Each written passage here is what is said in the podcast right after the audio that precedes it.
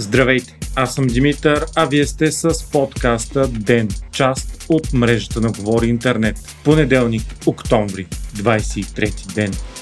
Днес съпредседателят на парламентарната група на ДПС Делян Пески съобщи пред медиите, че рефинерията Лукал Нефтохим в Бургас е обещала на премиера Николай Денков да внесе над 500 милиона лева данъци, като в замяна държавата запази дерогацията от европейската забрана за внос на руския суров петрол. България бе единствената държава, която получи такова изключение до края на 2024 година. Пески обаче заяви, че ако парите не бъдат внесени до седмица, ГЕРБ и ДПС ще внесат в парламента предложение за отмяна на дерогацията. Премьерът Николай Денков обаче отговори задочно в Благоевград, че срокът за плащане на този данък е до края на годината. През септември депутатите решиха до 1 октомври 2024 година рефинерията да премине плавно към преработката на изцяло неруски петрол. Първоначално депутатите дадоха за това едва 30-дневен срок, но от Лукол заявиха, че нямат техническата възможност да го спазят. Миналата седмица обаче ГЕРБ и ДПС отново поискаха бърза отмяна на дерогацията. Според Денков такива срокове не са възможни. Това, което беше предложено миналата седмица, да се отмени дерогацията в рамките на 7 дни, днес, както и преди месеци, когато беше правено това предложение, е невъзможно, защото това означава, че рафинерията няма да има петрол след 10-15 дни, когато се изчерпят и запасите, резервите, които има там. Аз обясних отново, че има голяма разлика между това рафинерията да може да работи с различен петрол, да, така е, тя може да работи, и това да го има различния петрол.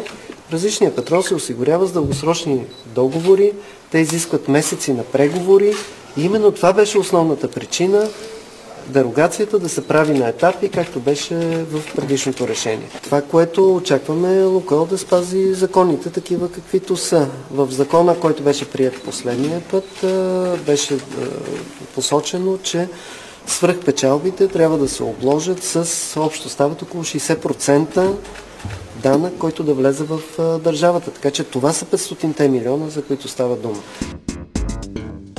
Австрия вече няма против това Румъния да влезе в Шенген, обяви в интервю министърът на вътрешните работи на страната. Австрия обаче не е готова да вдигне ветото си в България, въпреки че България и Румъния вървят заедно за влизане в шенгенското пространство. Австрийският вътрешен министр обаче заяви, че страната ни трябва да продължи диалога с Нидерландия и да направи някои спешни реформи в съдебната си система. Така, Румъния вече има подкрепата от всички страни члени членки за да влезе в Шенген, а страната ни все още трябва да се споразумее с Нидерландия и Австрия за вдигането на ветото. Според Кирил Петков обаче, който писа за известен австрийски вестник, Виена не допуска България и Шенген, защото се страхува от националистическата риторика в Австрия, която се стреми да спечели популярност с ефтини, основани на страх аргументи. Според Петков обаче решението България да не бъде допускана в Шенген струва на Австрия по-скъпа храна и по-нисък сигурни енергийни доставки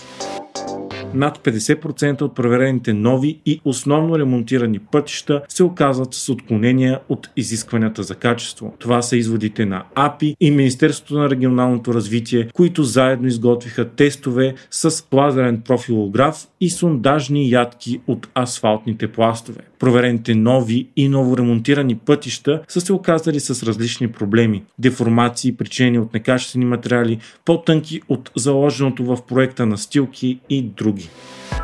Американският президент Джо Байден и премьерът на Израел Бенямин Нетаняхо са се споразумели за допускането на непрекъснат поток от хуманитарна помощ в осъдената от Израел ивица Газа. Това е добра новина за населението в бедстващата и изолирана ивица, където няма ток, комуникациите са силно ограничени, а запасите от вода, лекарства и храна са напълно изчерпване. Първият конвой от 20 камиона с продукти от първа необходимост влезе в Газа в събота пред пункта Рафах на границата с Египет след споразумението между Байден и лидерите на Египет и Израел. Преди това Телавив не допускаше никаква хуманитарна помощ за ивицата Газа заради опасения, че от нея се възползва Хамас, както и с цел да притисне терористичната организация. Помощта обаче може да влиза само през Рафах, тъй като това е единственият пропусквателен пункт за Газа, който не се намира под контрола на Израел. Междувременно еврейската армия все още не е предприела очакваната сухопътна операция в Газа с цел пълно тоталното елиминиране на Хамас, което обеща. Продължават обаче въздушните нападения по цели на Хамас, като здравните власти в палестинската територия съобщават вече за над 5000 жертви. Загубилите живота си в Израел след нападението на Хамас пък вече достигнаха над 1400. Така това официално е и най-кървавият конфликт в региона за последните 50 години. 212 души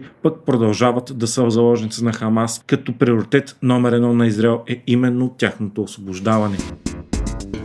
Вие слушахте подкаста Ден, част от мрежата на Говори Интернет. Епизодът подготвих аз, Димитър Панайотов, а аудиомонтажът направи Антон Велев.